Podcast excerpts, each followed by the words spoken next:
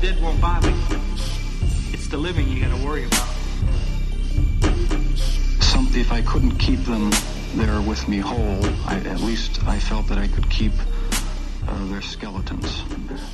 Thank you for coming and listening to the Bad Taste Crime Cast. I'm Jenna. I'm Matt. Sorry. I'm Peggy.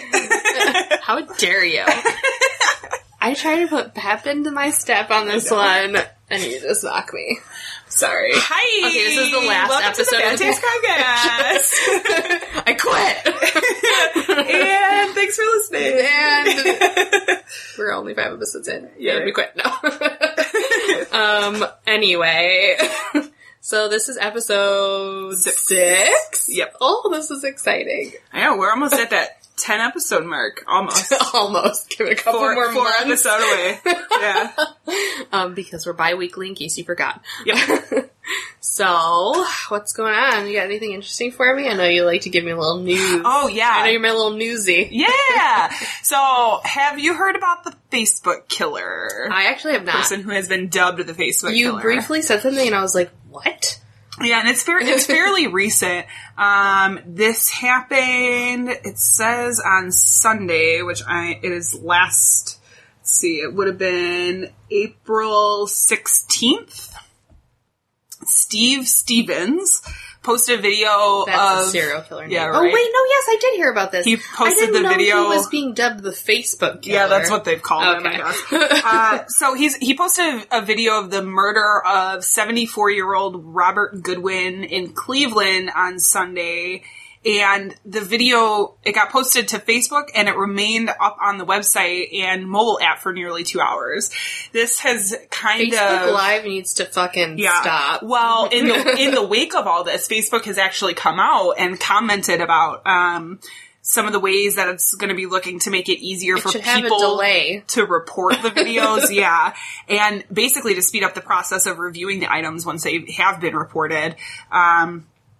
There was a quote from the Facebook's Vice President for Global Operations and Media Partnerships, Justin Osofsky, said in a statement, quote, "As a result of this terrible series of events, we are reviewing our reporting flows to be sure people can report videos and other material that violates our standards as easily and quickly as possible. In this case, we did not receive a report about the first video, and we only reviewed a report about the second video containing the shooting more than an hour and 45 minutes after it was posted.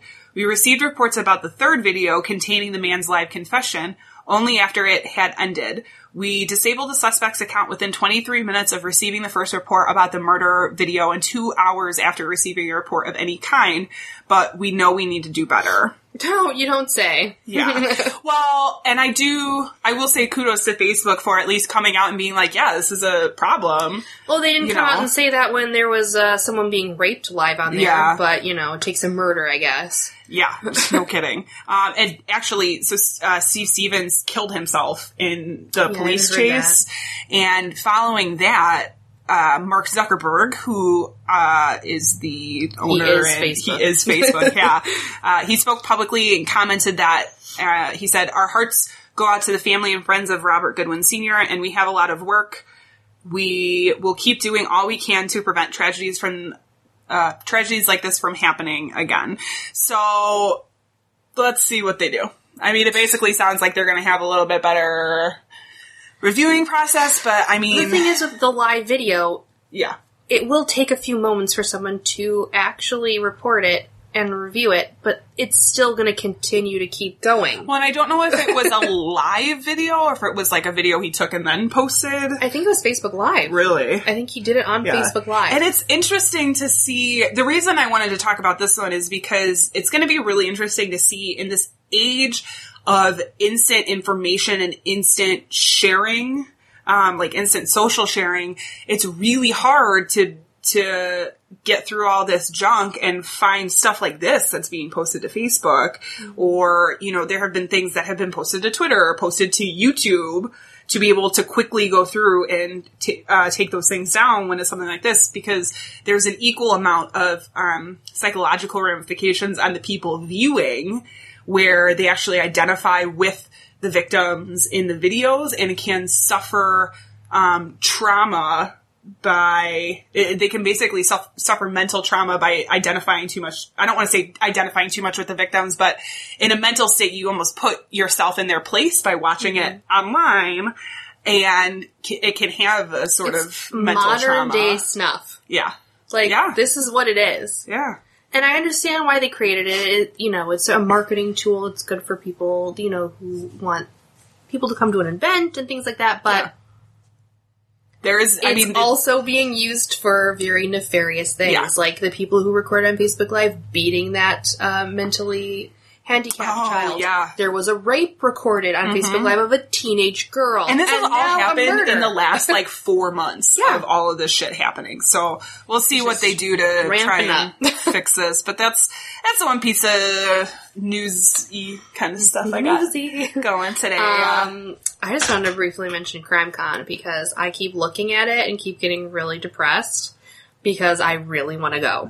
So it's happening in Indianapolis, June 9th through the 11th, and it is looks amazing. Things that I dream about. Yeah. Okay, standard admission for the weekend is $329. Who the fuck has that? Not me. Us. That's why we have a Patreon. Yeah. But there's going to be some awesome people there. Okay, Nancy Grace is going to be there. I don't fucking like her, but if you, whatever, shrill at her while she's talking, that would be great. Ethelie Bailey, hello. He's going to be there. He's having his own panel. Oh, Jim Clemente! I love him! Fucking Ken Kratz, that piece of shit from Making a Murderer, is going to be there. If you just want to go and chuck eggs at his face, that'd be fine, too. He's trying to reclaim his name because everyone who watched that documentary was like, what a fucking bumbling idiot. Yeah. And then he wrote a book and he's like, it's all wrong, see? Don't listen to them. And it's like, no, you are really just a fucking moron. Janelle's got strong opinions.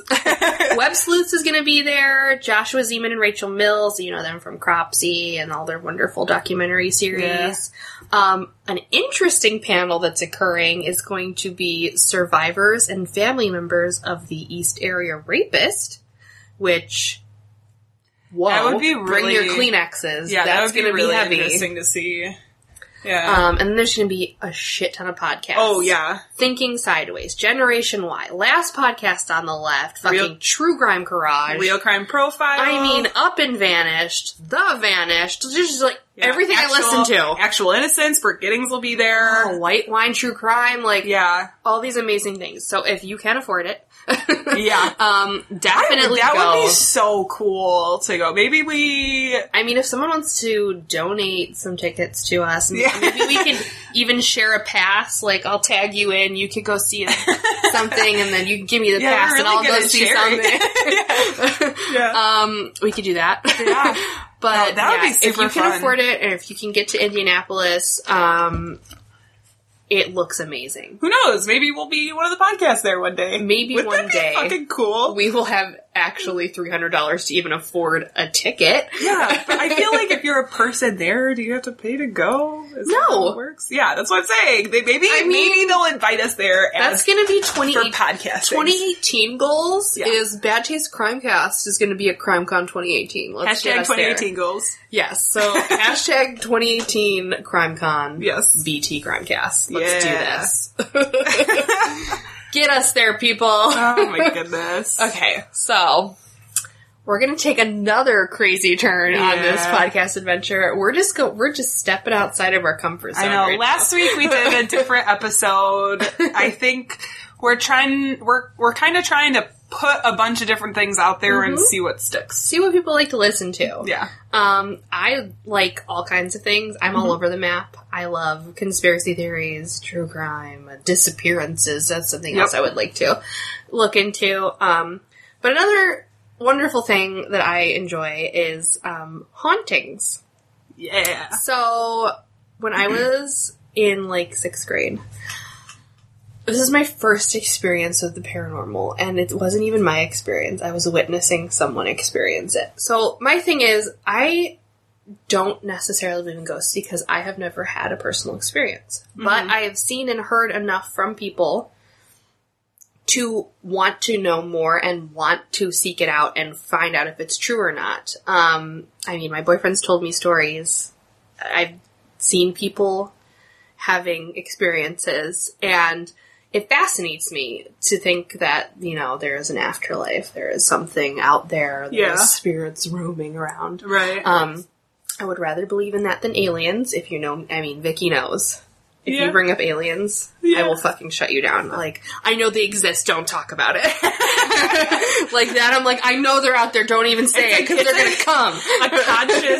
A conscious denial is what we'll call it. But with ghosts, I'm like, I want to see a ghost. Why haven't I seen a ghost? Why would you not want to see an alien, though? Because of all of the stories I've heard about aliens, I don't like to be diddled. Like a fiddle. Okay, aliens. Because everything you hear is like, oh, they're touching you. Okay, I don't even like humans to touch me, so not an alien. But that's beside the point. So we're going to talk about hauntings today, but I just wanted to tell you a little story. When I was in 6th grade, I had a friend who lived out in the middle of nowhere in Union. And she had this nice house, and one side of her yard was a forest, one side was a beautiful prairie field, and the other side was a cornfield. And we had spent the night, like me and a couple other girls, and she had a Ouija board. And so we decided that we were going to take the Ouija board outside and play with it on her trampoline. So we were playing with it on the trampoline, like nothing was really happening. It was just like doing like a back and forth, and nothing was being spelled, nothing was happening, so I was like, whatever, this is fucking stupid. So we tossed off the trampoline, and we're just laying there. And it's like a pretty clear night, and you could see the stars, and it was beautiful outside. It was the middle of summer, you know, we're just little kids, whatever. Her parents were like, yeah, just don't leave the property. So we're sitting there, and the girl who was next to me just abruptly just sits up, and is like staring off into the forest, and is she okay? Like, what's going on? Yeah. I was like, is she sick? Did we have something bad for dinner? Like, those are the thoughts running through my head. Right. And she just screams. And I'm like, what the fuck? And so I sit up, and the other two girls sit up, and we're like, dude, what's going on? And she's like, did you not just see that? And I'm like, looking around, like, what the fuck? And then the other girl next to me screams. And I'm like, what the fuck is going on? And it was just me and the girl sitting directly across from me. We didn't see anything, but the two girls next to us saw something. What she said she saw, the first girl, was a black shadowy figure walking. So, like, we were in between 3 pine trees, was where the trampoline was. And she heard something, and she looked, and she saw something walk from the forest, get closer to us, and then disappear. And so she stood up and screamed. And then she saw it come from the tree that was directly next to us and walk behind the other tree. And so when we all, like, stood up and were like, what the fuck? The other girl said she saw it walk from the second tree around the back of us. And she freaked the fuck out. I didn't see anything. Yeah. The other girl next to me, across from me, didn't see anything. And the other two girls did. So I was like, okay, what is going on? So that was my first experience with anything supernatural. I don't know what the fuck happened. So apparently they saw something. Apparently they attributed that to the Ouija board experience that we had, which was really absolutely nothing happened. It was just like over the moon and nothing happened. It was just doing that. Janelle was just rubbing her hand on the table. It was like, since you can't see that, back and forth over the moon.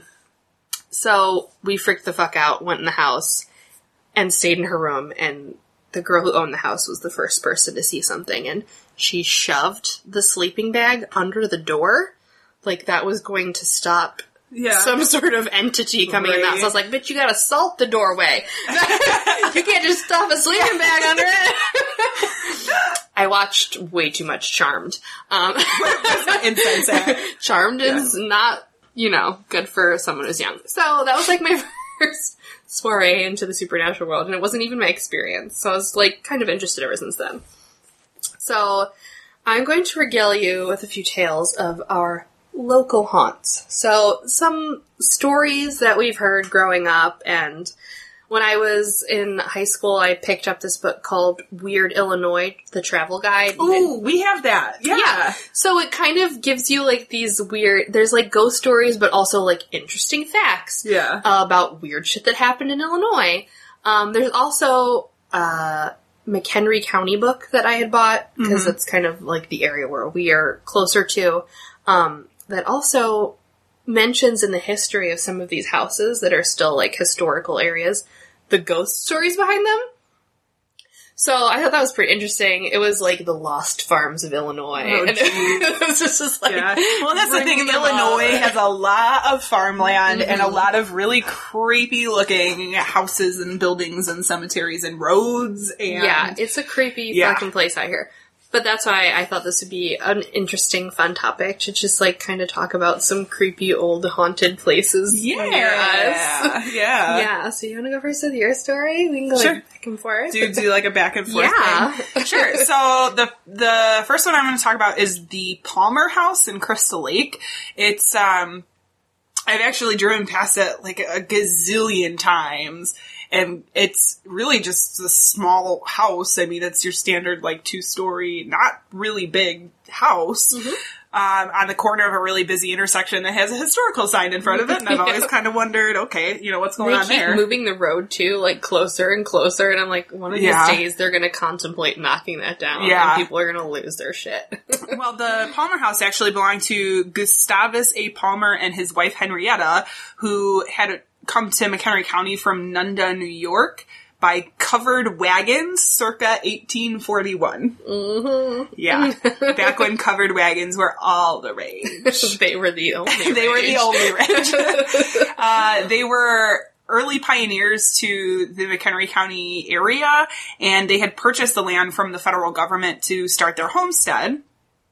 The Colonel, as Gustavus A. Palmer was called by his neighbors, he eventually acquired the 300 acres of property around that, and turned it into farmland.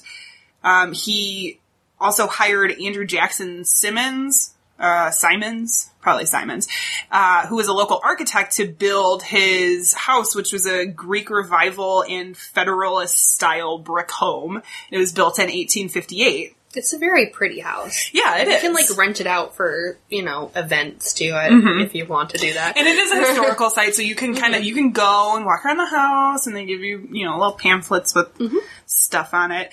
It is still located on the original site at the corner of Route 176 and Terracotta Road. But it was donated to the city of Crystal Lake in 1979 and maintained by the Colonel Palmer House Restoration Association. And then in 1998, the Crystal Lake Park District entered into a 99-year lease for the house and 2 acres of property. So obviously, that 300 acres is way built up. If you're ever out there, it's way built up now. So they just have the it's two. Like all roads. And I think the park is kind of on part of the property, too. Like, there's Veteran Acres Park. Yeah, yeah. And now, like I said, now it's open for public tours, special events. The house actually contains the office of the Crystal Lake Historical Society, who maintains the records of Crystal Lake history and blah, blah, blah, blah, blah. Let's get to the interesting stuff. Yeah. The hauntings. I do that every time we say haunting. It was funny because when I was looking at hauntings in our area. Do you believe in ghosts, Vicky? You never mentioned this. I know. I definitely lean more towards yes than no. I don't have a definitive answer for that. Right. I don't think anybody really does. I definitely I'm a person that needs some sort of solid proof. Exactly. That's why I was like, I want to believe in it, but I have never seen it. Yeah. And I have had plenty of friends who have had experiences. I myself have had weird, unexplainable experiences. For instance, like, out of Bloods Point Road. I don't know if you guys ever went out there, but Bloods Point Road in Rockford is supposed to be a really haunted area. Yeah, Rockford is very haunted. Yeah. There's a couple of spots. There's there's like a bridge. It's, I think, a bridge that a train uses that we used to go out and we would just sit in our cars with the lights off and just hang out and see. And there was a train accident somewhere around the area. There's another bridge further down on the road that is one that goes over train tracks that is supposed to be one of those where you could put baby powder on the back of your car and then you'd see, you know. I love those stories. Yeah. And then there is, I think it's the Bloods Point Road Cemetery, or is the cemetery near there that's supposed to be super duper active and a bunch of crazy shit. I've heard a lot of crazy stories. Or things like the Illinois Railway Museum, which I do think is super fucking haunted. But I personally have never had any experiences there. But I have heard tons of stories about weird shit happening there. So I am a little, I'm on the fence. I'm leaning a little more towards yes, but, you know, it's, yeah. We'll see. Yes, yeah, exactly. Or will we? So with the hauntings that I looked up, a lot of the time it's stories from rumors of, like, you know, kids making up, like, crazy because it's a creepy old house. Yeah, like, well, there must be a ghost. It's 100 years old. I live in a 100-year-old house. Yeah, it's not haunted. Yeah. Okay, I've been there for 3 years. The first thing my boyfriend said when we moved in, he's like, "What if it's haunted?" I was like, "Don't fucking say that, because now it's gonna be haunted." Now you asshole. When he said that, I'm gonna wake up in the middle of the night, because he's told me stories before where he's had the bed sheets ripped off of him, and he thought his old house was haunted. I was like, "You better not fucking wake me up in the middle of the night and tell me that there's sheets being ripped off of you." Maybe it's Bo that's haunted and not the house. He's probably having, like, lucid dreams or whatever that is. So that is definitely the case with this story, where it's super duper just rumors, all rumors. But the story goes that the guy who had lived in the Palmer House was actually an orphanage, and that the man who owned it was supposed to be this really cruel man who beat the children that lived there, and there were even claims that he had killed somebody within this orphanage. I mean, it could have happened. Orphanages back in that time period were on par with mental institutions. One problem. It was never an okay. orphanage.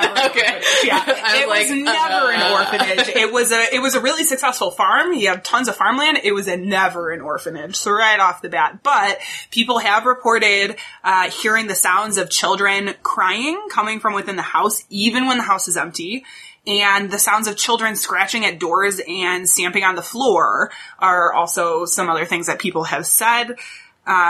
In the legend, the story, it says that particularly naughty children were sent to the basement, which is also where bodies were temporarily kept before they were disposed. Oh, goody. Some people have reported to see the sad faces of children in the basement windows. And they have also said that these faces show up on different photographs that have been taken of the house.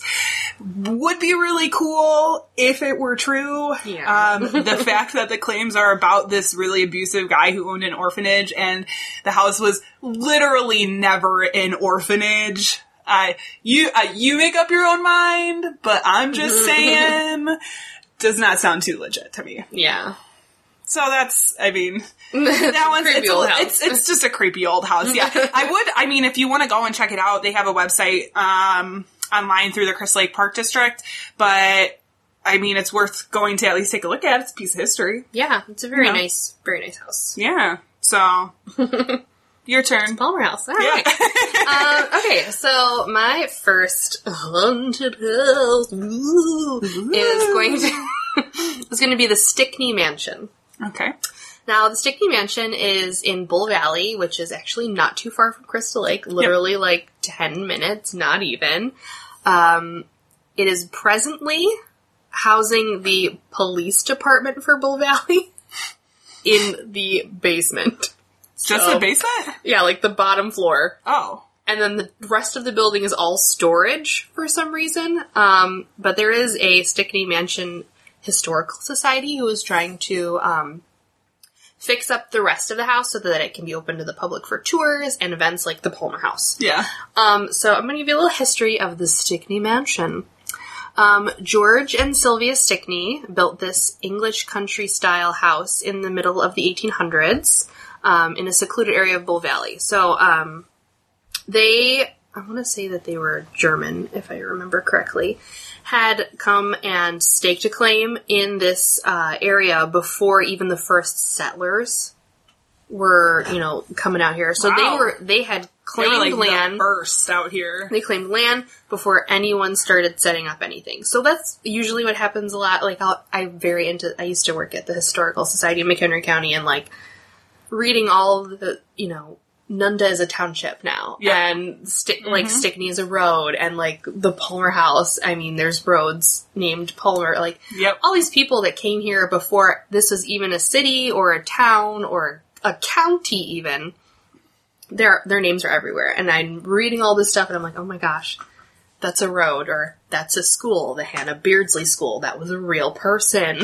Like, yeah, she was one of the family members that founded Crystal Lake. I actually didn't know that. And yeah. Because I play volleyball up at Hannah Beardsley. Yeah, so there's a, interesting. There's a treasure trove of interesting facts. Yeah. If you want to like go in to like your local historical museum, look this stuff up.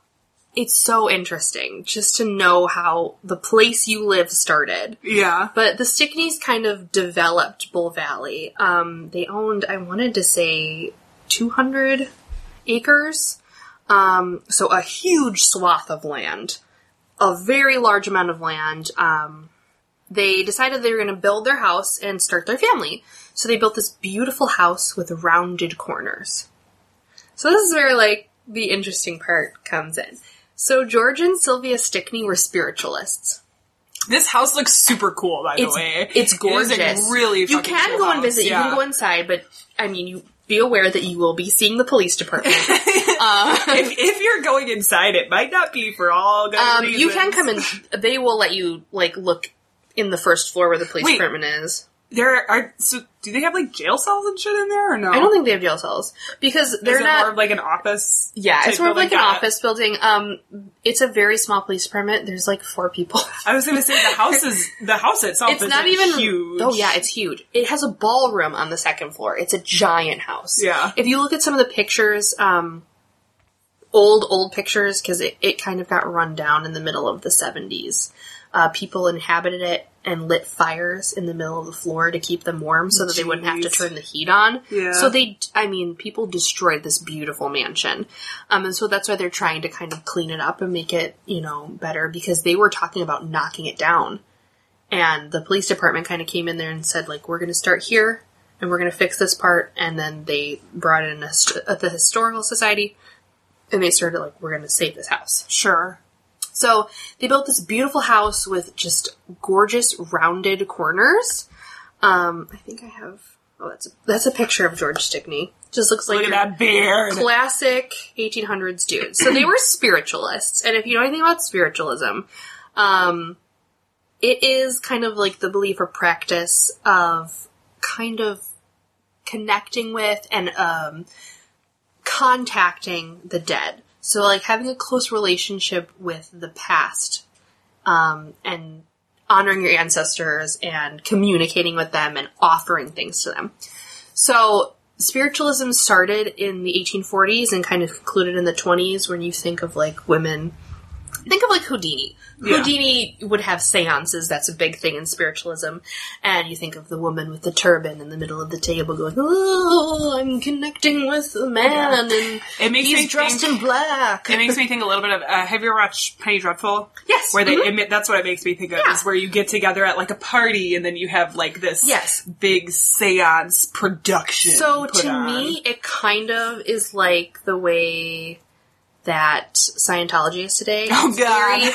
It's very big with the rich people. It's very, like, bougie and kind of... a lot of people didn't even believe that it was a real thing, that these people who were doing these seances, these mediums, they didn't have any actual legitimate powers, that it was all, made up. And even Houdini, he made, like, a pact with his wife, like, if this is real, you're going to contact me and we're going to know after you die that it's real. He spent the rest of his life trying to contact his wife. Aww, that's adorably sad. It's very sad. And he actually debunked a considerable amount of people who were claiming they were mediums. Yeah. And saying, like, it's all smoke and mirrors. Because he's also a magician. He knows how to trick people. Right. And he was seeing all these people using, crazy things to make the tables levitate and to make it sound like, there was someone in the room, or there was smoke, and, they would use fake crystal balls with lights to make it seem like there was a face in it. Mm-hmm.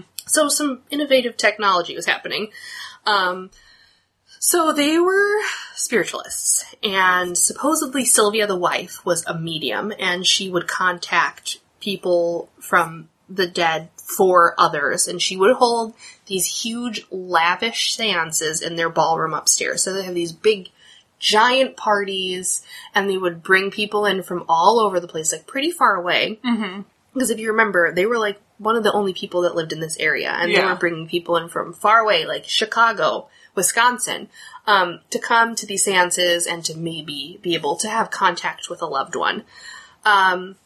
So the Stickneys had their family in this house. They had 10 children, but only 3 of them survived.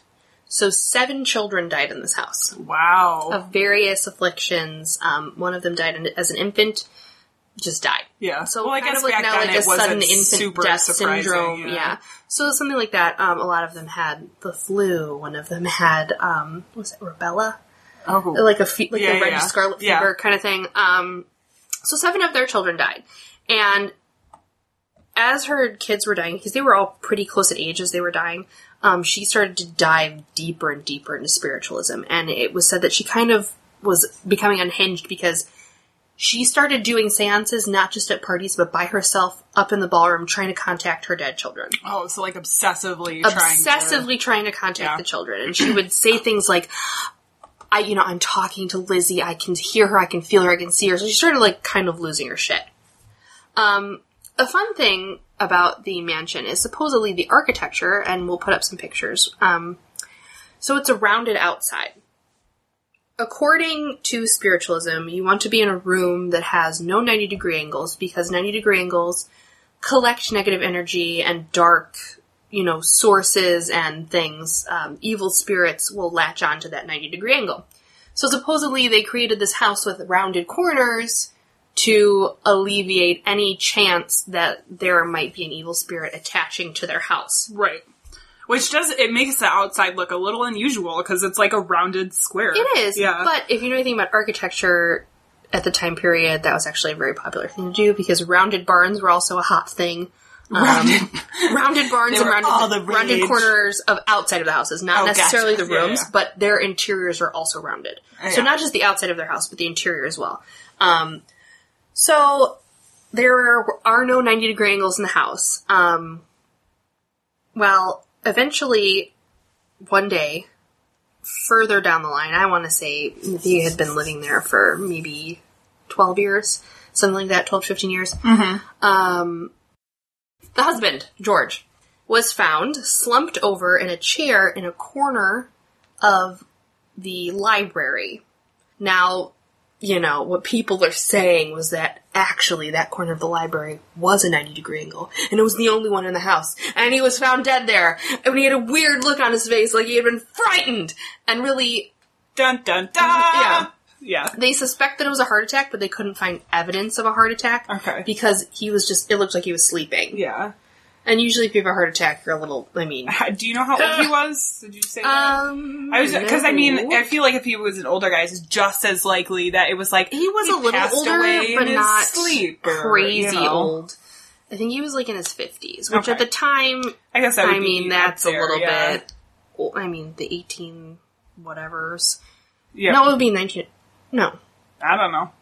20 years? Yeah, 1880s. I'm right. 1880s, yeah.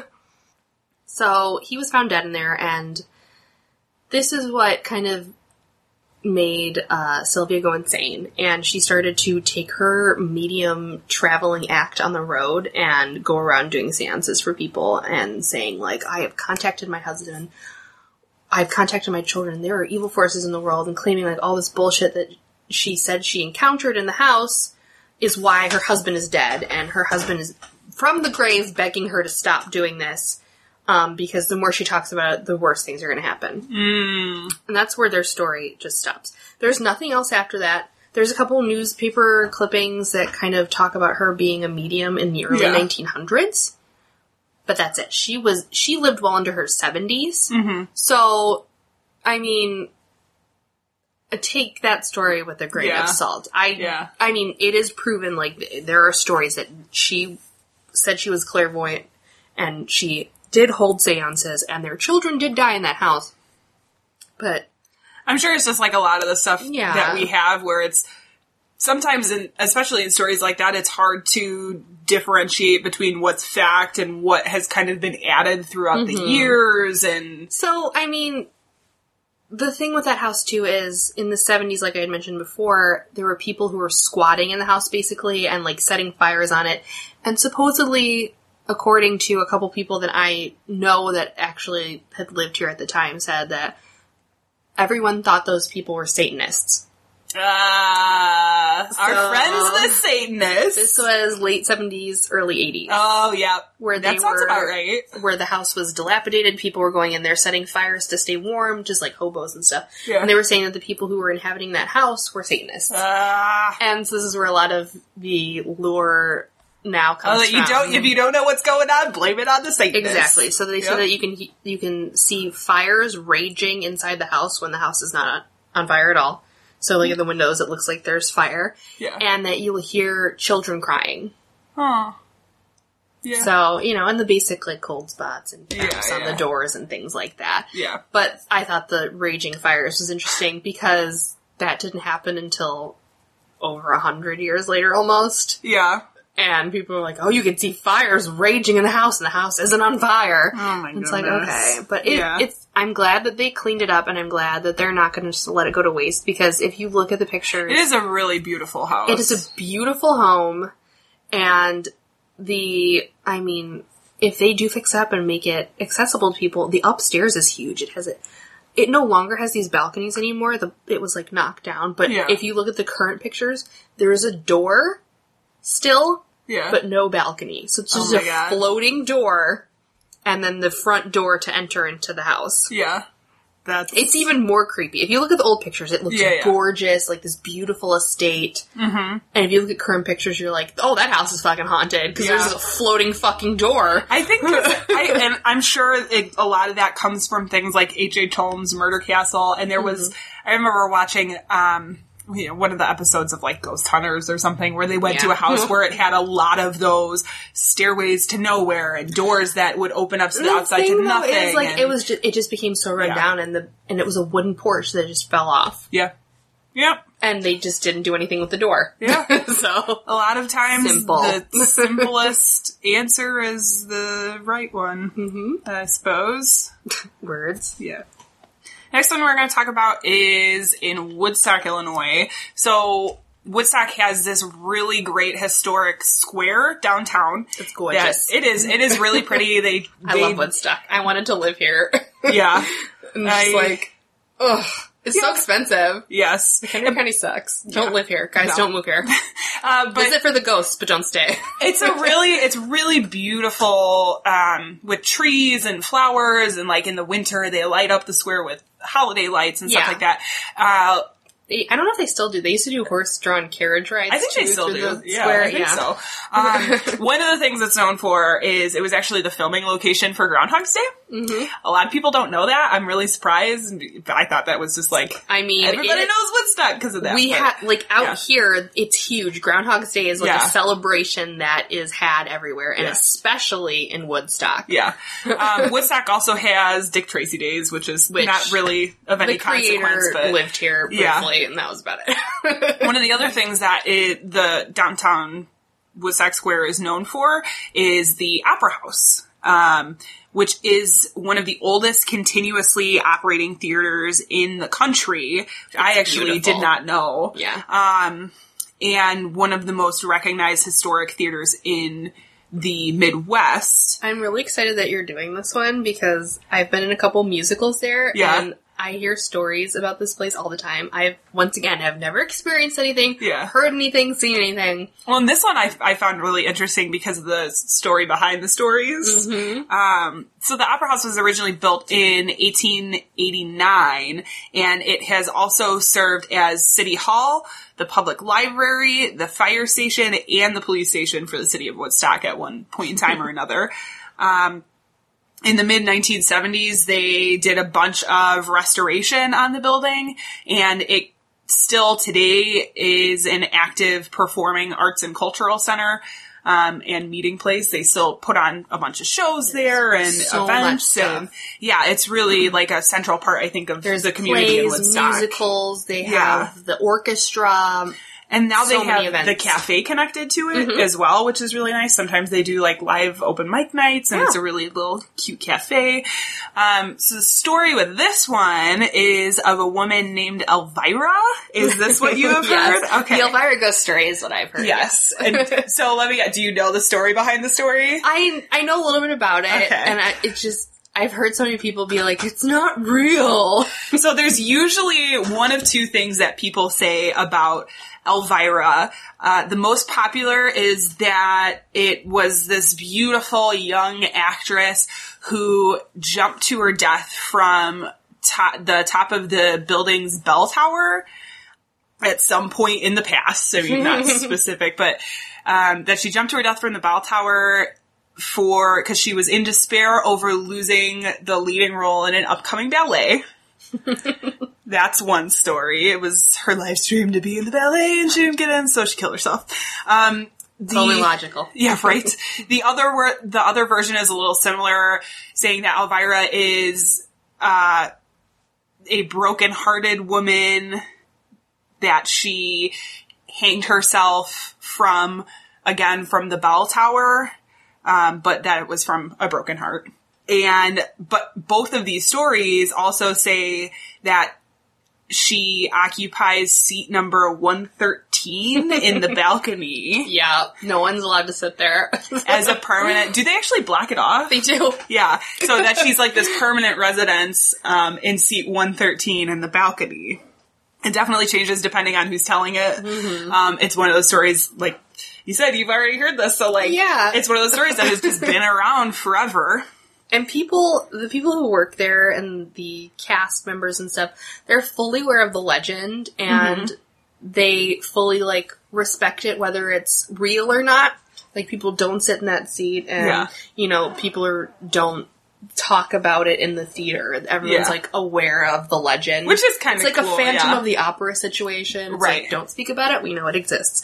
So some people have claimed to see the unnatural lowering of seat 113. So if you think of, like, theater seats, they're in the up position with, like, a spring or something like that. And so they see the seat lowering, or props being knocked off stage, or, like, an actual apparition of a blonde-haired beautiful woman. They also claim that they hear approval or displeasure, like sounds of that, from the seat in the balcony during rehearsals. Like, if she likes something, she'll give you this positive sign, or if she doesn't like whatever you're doing on stage, she will give you not a positive one. And a lot of these are actors, and some of these actors are super superstitious, so... Yes, being an actor or a performer in general, they have a massive amount of superstitions. I was in a couple musicals, and there was one woman who... she's crazy.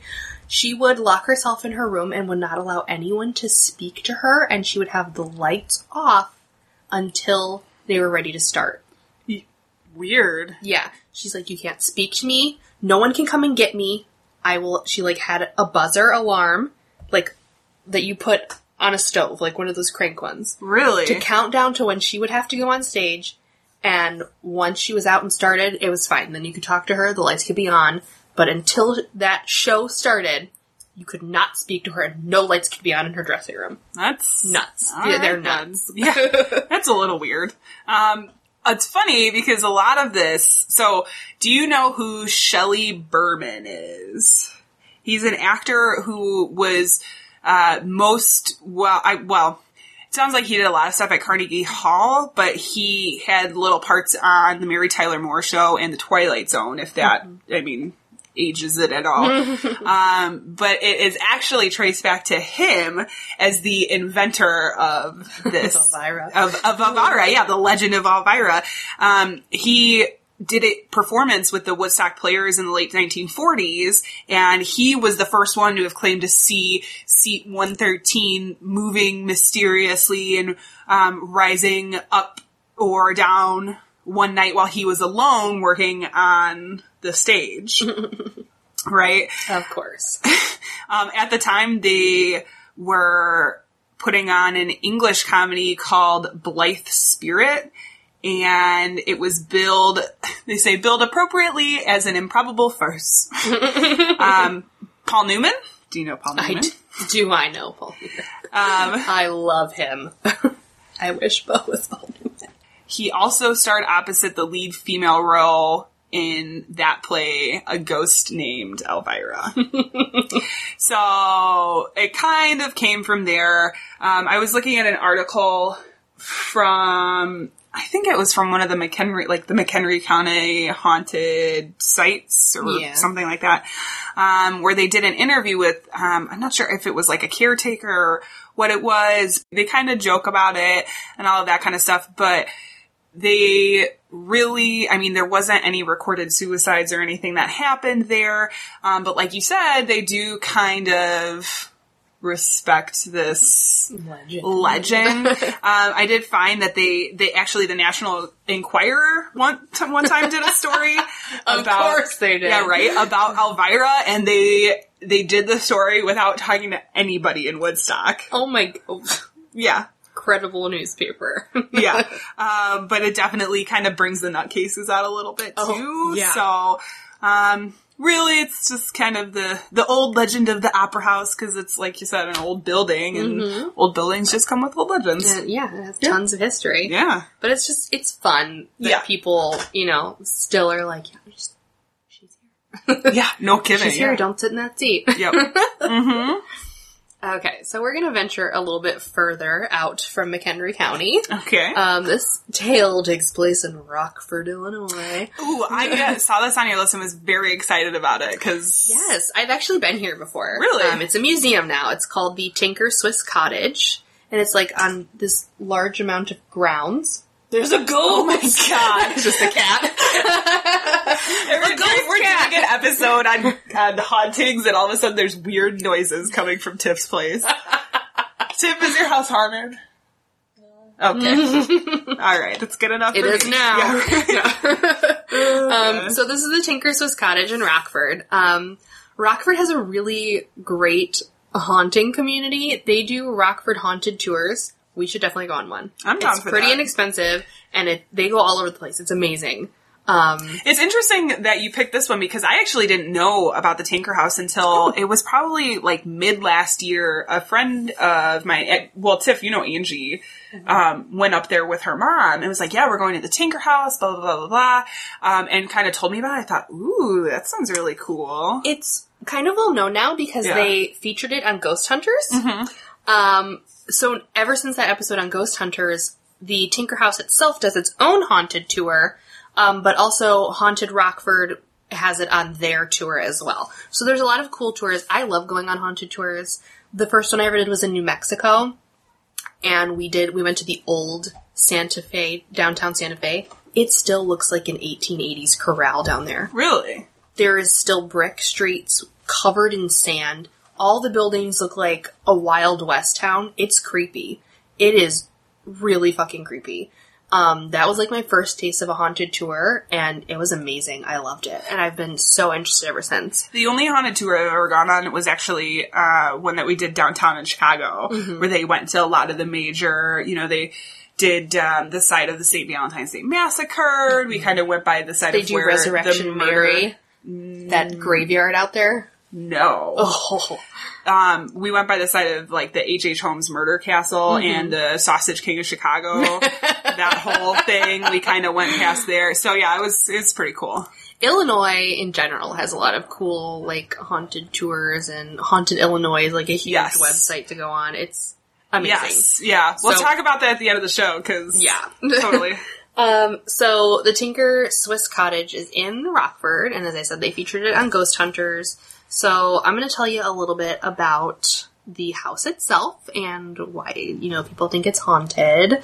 And then we'll talk about some of the Ghost Hunter stuff, 'cause it's kind of pretty funny. Sure. So Robert Hall Tinker was born in December of 31st of 1836 in Honolulu. His parents were missionaries. They were Reverend Reuben Tinker and his wife, Mary Throopwood Tinker. If you know anything a little bit about his family... They're very well-to-do. They're very prominent missionaries of that time period. So his family was kind of famous.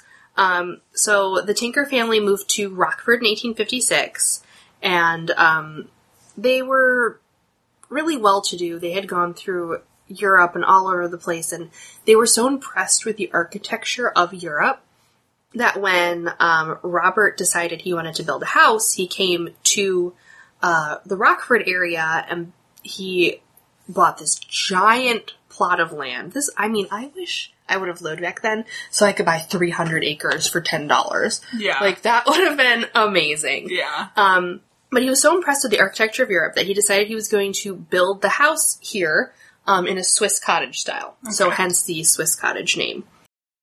So it is a 27-room Swiss-style cottage built on a limestone bluff overlooking Kent Creek. So it's this huge estate with rolling grass hills. There's a forest tree line on the outside. There's a beautiful creek. It's very picturesque. There's like a row of trees in front of the house. It's beautiful. Mm-hmm. So in 1870, Robert married Mary, and they became one of Rockford's most affluent couples. And they did all this charity work, and they had all these parties come onto the property. They rented out their property for people. They worked with a local orphanage, and they would have kids come and stay, and they would host these children, you know, just kind of like livening their spirits, because they lived in a shitty orphanage. Obviously, their life sucks. So they would come, and they had horses, and they had all these events and activities that these kids could do, and then they would spend the weekend there, and then they would ship them back to the orphanage. Just ship them back, yeah. Just send them away. So Tinker became mayor of Rockford in 1875. He was a founding member of the Rockford Park District. He was the CEO of Northwest and IC rail lines. Like, he was filthy fucking rich, and he had his hands in everything. His wife, Mary, kind soul, loved to help children. She died in 1901, and basically immediately after she died, they didn't have children or anything. It kind of sounded to me like maybe she couldn't have kids. Okay. After she had died, he had decided to marry her niece, Jessie Dorr Hurd Tinker. Okay. Wait. Okay.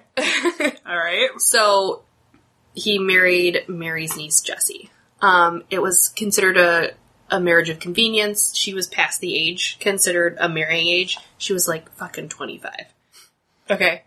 She was past married. She was already considered an old spinster. I mean, if that's the case, I'm like way past my prime. I am even further past the prime. We're getting dirty looks from Bob, who is, to be fair, a little older. We are just a bunch of old spinsters on a podcast. Yeah.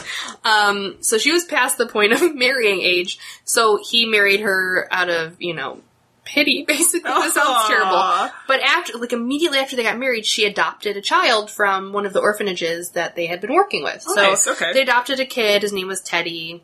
I think it was in 1908, yeah. So they lived together for a while. On the December 31st, on his 88th birthday, Robert died in 1924 of a heart attack in his study. So upon Robert's death, Jessie created a partnership with the Park District, where she was going to give them the land, and the house would come after she died. So she was allowed to live there until she died, and the Park District would take over the house as well. That's pretty cool. So she died in 1942, and the Park District acquired the house, and they turned it into a museum in 1943. Okay. They didn't do anything on the land until she died. Like, they were super respectful because Robert Tinker founded the Park District. Yeah. He was, like, a board member until he died. She was a board member. Well, it's nice that they were able to set that up before they passed away so that they could ensure that the house would be taken care of. I don't know what happened to the son. I guess he moved away. They didn't really say anything about him. I mean, he was just adopted, so who cares now? Orphans. So, the interesting thing about the land that they had bought, it has all of these, you know, weird, cool things. It was one of the first graveyards in Rockford, on their property, because they, like, gifted it to the city, and it was used mostly for people who were poor, orphans, you know, bums, things like that. Yeah. People who weren't claimed by family. So they had this, the first graveyard, and it was mostly people that, you know, couldn't afford it, and then eventually it became so large that people were buying plots there. It also had a burial mound on it that he was not aware when he first purchased the land. It's a Native American burial ground that's a pre-Columbian conical mound. Okay. So let me give you a little history. I don't know what any of that means. Okay, so pre-Columbian means prior to Christopher Columbus coming here. Okay. So it's fucking old. Okay. Like pre-1500s. Okay. A burial mound. And a conical burial mound in Native American... Is it a cone? It's... So... I'm using my context clues. Yes, it is a cone. They bury their family members in a circle, and then they put more dirt on, and then they put another layer of bodies, and then more dirt. So the circle is very important in Native American culture and in their identity. They believe that life is a circle. If you die, you come, not necessarily reincarnation, but your spirit is put back into the earth only to come back up again. Gotcha. Whether it be, you know... Yeah, through nature of another animal. So conical mounds are very sacred. They stopped doing that after the white people came because they were just fucking bulldozing these burial sites over because you would not know it existed. It grows in just to a giant hill, basically. Yeah. So there's a pre-Columbian burial mound on there, the other graveyard, and the... There was a home for children put in for terminally ill children that stood on the property for about 30 years, in between 1900s and the 1930s. So it was for kids who were dying. Yeah. So this is where all of these things together is where the hauntings start to come in. So the big thing that they talk about when they talk about the hauntings is that they hear children. They hear children's voices laughing and crying, and they hear playing. Not just in the house. People see stuff on the entire property. So it basically, it's not just a haunting of a house, it's a haunted plot of land. So no one has said much about, like, seeing a Native American or anything like that, but they said that they've seen a woman walking. There's, like, a little bridge that goes over the creek into another area where you can, like, sit. There's benches and stuff. They say that they always see a woman crossing the bridge and going to sit on the bench on the other side, dressed in white, kind of like a late 1880s garb. Okay. They say that it looks like a wedding dress. So they're saying that, oh, you know, it might be Mary Tinker, who used to live there. Lots of kids, lots of crying, you know, things like that. They say that there is...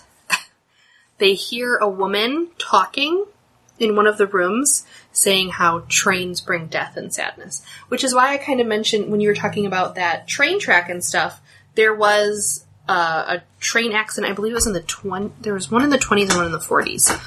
That's kind of close to where this area is, and a train derailed and killed a bunch of people. And one of the, not his second wife, but there was another woman that lived with them that was related to her. She had vehemently said that she hates trains and she does not like trains, and that accident was terrible, and trains terrify her, she'll never go on a train. I think it was, like, her second cousin or something like that. So, like, distant relative that lived with them for a little while. Sure.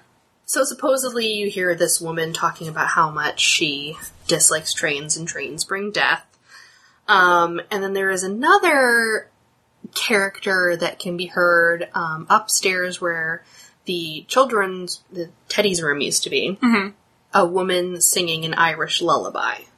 Now, he did have a nanny, but I don't know if she was Irish. Okay. It doesn't say anything about that, but they say that it's his nanny singing a tune to him when he was an infant.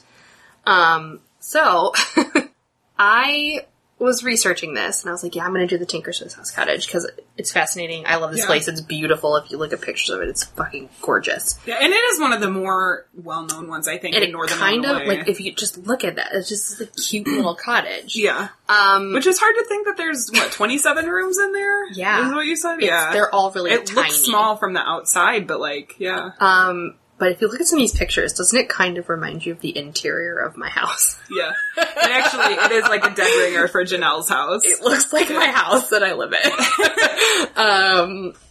So it creeped me out a little bit because I was like, I don't remember some of these things. Because some of the rooms were not obviously accessible when we went to visit. But I was like, that fucking looks like my living room. Creepy. So there was a episode of Ghost Hunters that did like an overnight stay. Ghost Adventures, not Ghost Hunters. I'm sorry. There's too many ghost stories. Difference. There's a big difference. There is a big difference between Ghost Hunters. Okay. Well, to be fair, they're both on Sci-Fi, I think. Are they? Yeah, Ghost Hunters is started on Sci-Fi. Now I'm getting all confused. And Ghost Adventures are the really... See, I feel like Ghost Hunters... It's not the guy with the fucking hair who's jacked with the muscles who's like, come out, Ghost, you're a fucking asshole! That's Ghost Adventures. It's not that one. Okay. It's Ghost Hunters. Ghost Hunters, I think, is definitely the more reputable of the two. Like, yes. They take their... I think... Personally, I feel like they take their... Yes, it's Ghost Hunters more seriously. Okay. That's why I'm like, there's a big difference. I got Ghost confused because they're crazy over the guy who does the gadgets for Ghost Adventures. I'm going to talk about. That's why I was confused for a minute. There's too many ghost stories. Got it. So they did like an episode of Ghost Hunters there, and ever since then, it's been blown up. People want to come in there, and there's like there's an article done by the Beloit Daily News that like chronicled a bunch of people who had went on the ghost tour that they had started doing after the Ghost Hunters aired. I'm just talking about people hearing all these voices and seeing children, and just if you can look it up, just put in like Tinker Swiss Cottage haunting, and you'll find all these fun, fucking amazing articles. Mm-hmm. But there was a group that went in there and did their own separate investigation after the fact. And let me find... They did two investigations. One was in 2011, October 21st of 2011, and the second one they did a follow-up investigation on August 17th of 2013. This is the Ghost Research Society. They had a group go out there and spend the night in the house the first time, and then a different group come and spend the house in, I think it was 2 nights the second time. They did EVP recordings, they conducted a thorough investigation, and I have to tell you, it is... Is it cray-cray? It's nonsense. Okay. Aww. So the thing about ghost hunting and all of these shows is they have all this crazy equipment that sort of kind of like reads, you know, the temperature, and that picks up voices and things like this. What this group uses is an ovulus device, okay? Do you know what an ovulus is? Is that like the EVP recorder? It's an EVP recorder that specifically translates the EVP into words. Oh. So usually people will record something and they will try to decipher what is being said in this EVP. They'll slow it down, they'll break it apart. Yeah. What an ovulus does is it automatically translates that EVP noise that you're recording into words. Super fucking unreliable. Funny. It's fun. Yeah. Like, it's kind of like, what the fuck is this ghost thing? I've never heard of that before, yeah. So, it's what the specific, the ovulus is the brand, but it's called an Instrumental Transcommunication Device, so an ITC. Okay. So what they say is that it converts environmental readings into words. Okay. Okay. Why I brought up the Ghost Adventures is because the guy who created this, he also does, like, all of the equipment for Ghost Adventures. He does not believe in ghosts. Really? But he makes all the ghost hunting equipment? But he makes the equipment. He says, I am a scientist. I believe in exploring the unknown. Sure. I don't personally believe in ghosts. But from what these, you know, the way we see ghosts and hear ghosts, I help create these devices to help try to capture what we hear and see. So there was that sounds a little sketch to me. It's a real sketch. I love that picture. I know. I'm going to put this up when we do this up. But like, it's like a flashlight on a guy wearing a sheet. Yes. Basically. So this quote, I'm going to read this quote because this encapsulates everything that scares me about ghosts. Because I'm like, see? This is why I want to believe, but I can't. So the inventor says he built hundreds of devices and performed countless experiments over the last decade trying to understand the phenomenon of EVP and instrumental transcommunication. The unmistakable conclusion, he wrote, It is us. We're the ghosts. What? Saying that there are no ghosts. We're hearing these things. Oh. We're making these things up in our head. Oh. We're trying to grasp at these straws. I'm thinking he's putting forth this theory that all of these things that we're hearing, they're the actual real people, and we're the ones that are ghosts. No. It's like the Matrix. He's saying there is no ghosts, because we're the ghosts. We're the ones that are making this shit up and hearing these things and seeing these things. I mean, the human brain does fucked up weird shit. Yeah. So I could see his point. But the ovulus is something that he helped create. It is $355. Wow. And I'm going to play for you a few of the EVP recording sessions that the Tinker Swiss Cottage investigators went through. So the Ghost Research Society went in. It was 5 people on this night, and they recorded all of these different things. And so at their conclusion of this, they said that we believe the building was active on that evening. In this investigation, we both heard disembodied voices, sounds, saw shadows, and direct responses during our EVP sessions using the ovulus. However, the wooden floor made a lot of noise when walking on it, and there were a lot of extraneous other sounds and unnecessary talking during some of the EVP sessions that we conducted, including the Red Room, which is like considered the big haunted room. So it was hard to differentiate sometimes when they were doing the EVP whether, they were actually picking up voices that from the house, or if it was, accidental noises that they were hearing. Okay. So I'm going to play one called 8. So during an EVP session in the library, 2 of the investigators suggested that the person recording the EVP mention the number 8 on the ovulus and see if they picked up any information about the number 8. Is the number 8 significant in any way, or is it? It just never mentions anything about it. They have, okay, all right, I'm ready. I don't understand why they were talking about 8. I mean, nothing in the research that I've done has any relation to the number 8.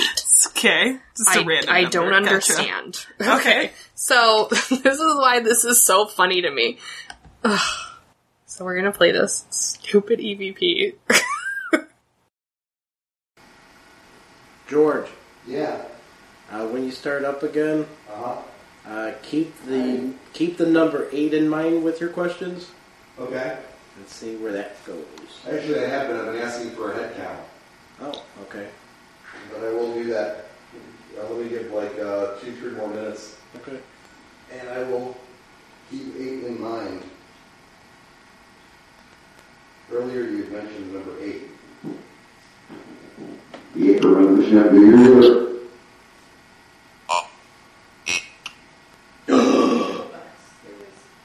Shut up. Wow. Shut the hell up. Whoa. What was just by the mic? No, George. George. Yeah. When you asked in reversed about the number 8, yeah. Dale, tell him what happened. Yeah, I was said 8. Dean, there were 8 of us earlier. Yeah. That was freaking awesome timing, man. What happened? That was cool. Okay, so audio clip. Just from what they're saying is basically, so they were asking the ghost to give them a head count of 8 people. And you heard it went, it was just a bunch of beeps and blips of. Oh so my God. That was the ovulus. That was the ovulus. Okay. Picking up the noise and saying what the noise said. Got it. Okay. So you have another one. We're going to do an EVP recording session from the Red Room. They're going to talk about how there was a cold draft in there and all this other bullshit. So the Red Room is a sitting room. There's a bunch of chairs, tables. It's just, a standard waiting room. I, in my research, did not pick up anything in there, talking about the Red Room or why it's a significant room in the house. Yeah. It's just where they entertained people. Okay. So I'm not really sure why they think this room is so significant. I'm going to listen to this one now. spacing event? Right? No, this is radiator heated. There's no air vents. You can actually feel a breeze right through here. Okay, who's in here with us? And it's cold, isn't it? Oh, there's this crack in by the window. Like there's this little place in the floorboard. Mm. And I'm definitely feeling air come up from it. Okay. So that's gotta be where it's coming, maybe downstairs or something. Good debunk. You can come out into the room with us. We don't mean you any harm. And we're not going to run. I think I've seen the baddest thing in the house and didn't make me run. Look up. No, dude. M?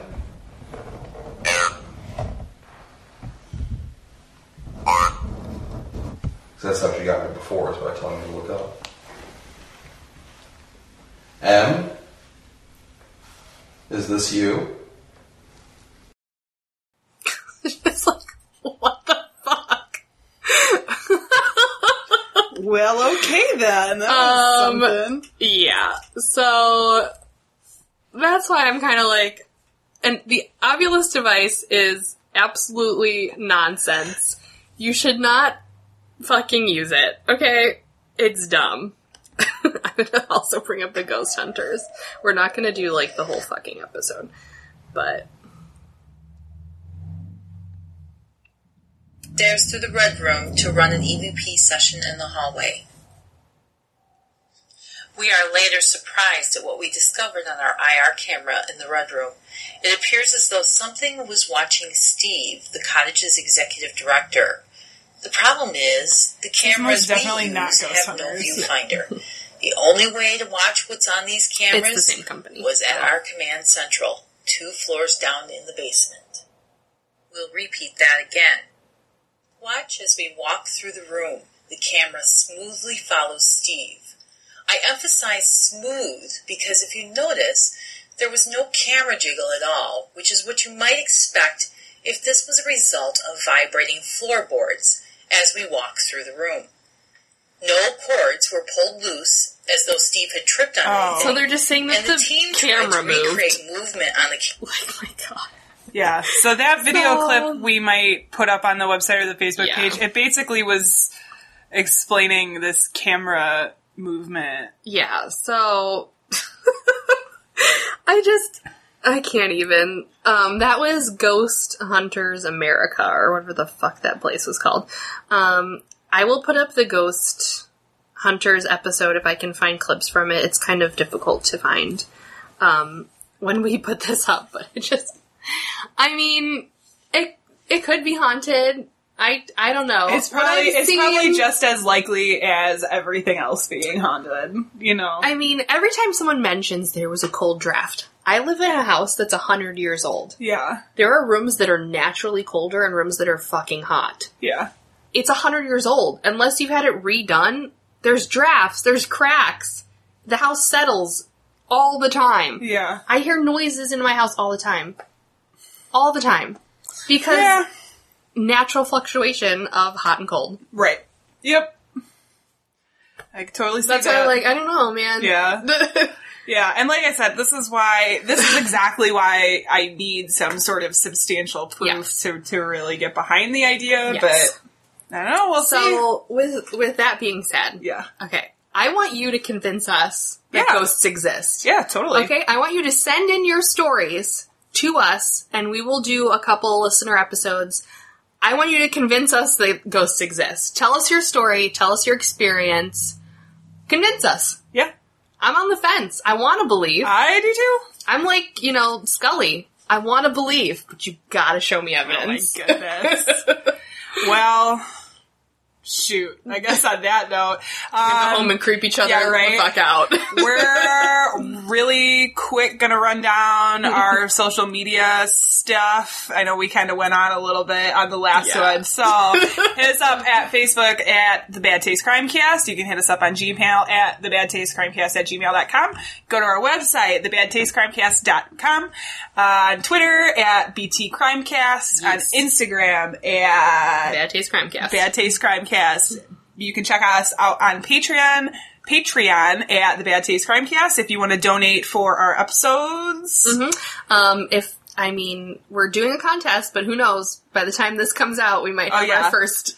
But if not, be the first one! Yeah, so come in at the $5 level. We're going to be sending out a special little gift basket we're putting together with creepy cool things. Mm-hmm. So the first person at the $5 level will get that awesome prize. It's going to be amazing. And as always, we're going to put our challenge out to you to mention us to 5 of your friends or 5 of your family members or 5 of your coworkers. We don't do any advertising. The only way we advertise is word of mouth. So we are really relying on you guys to get the word out there. If you do, let us know. And maybe you can get a shout out on the show. Yeah. We'll read your story.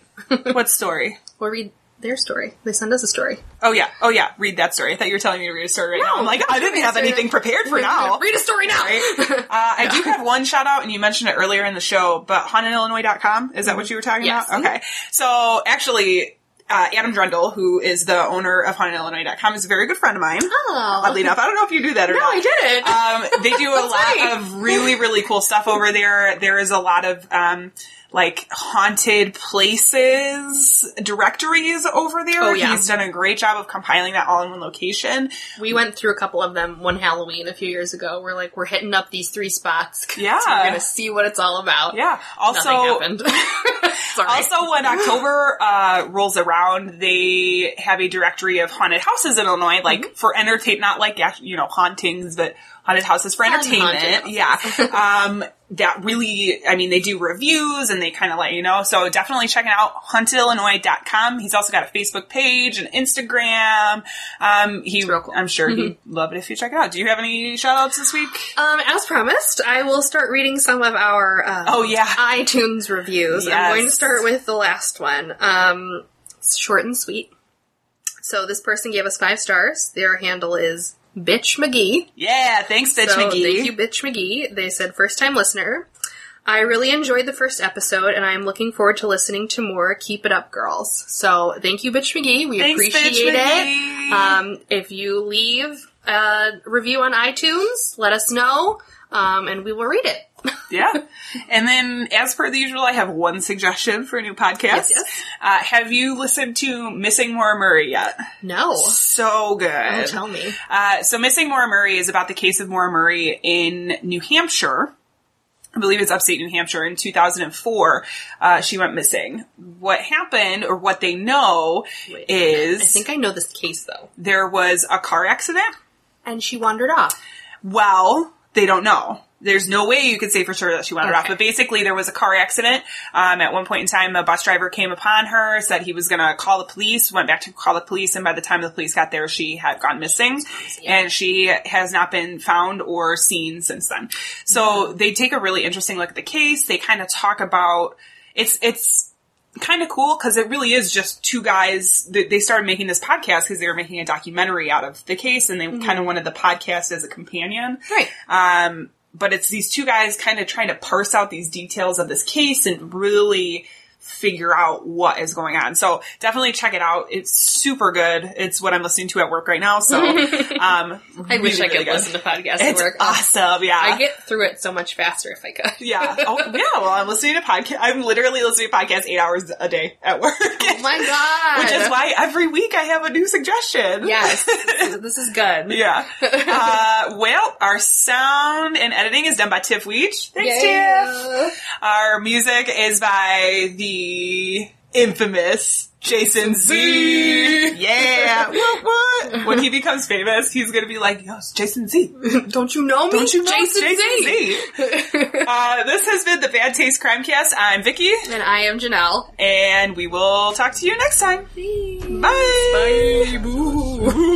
Police are calling the hillside strangler has murdered 10 young women and left their bodies on the hillsides along the highway.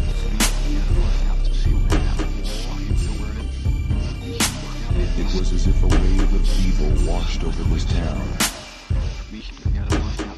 We are all evil in some form or another.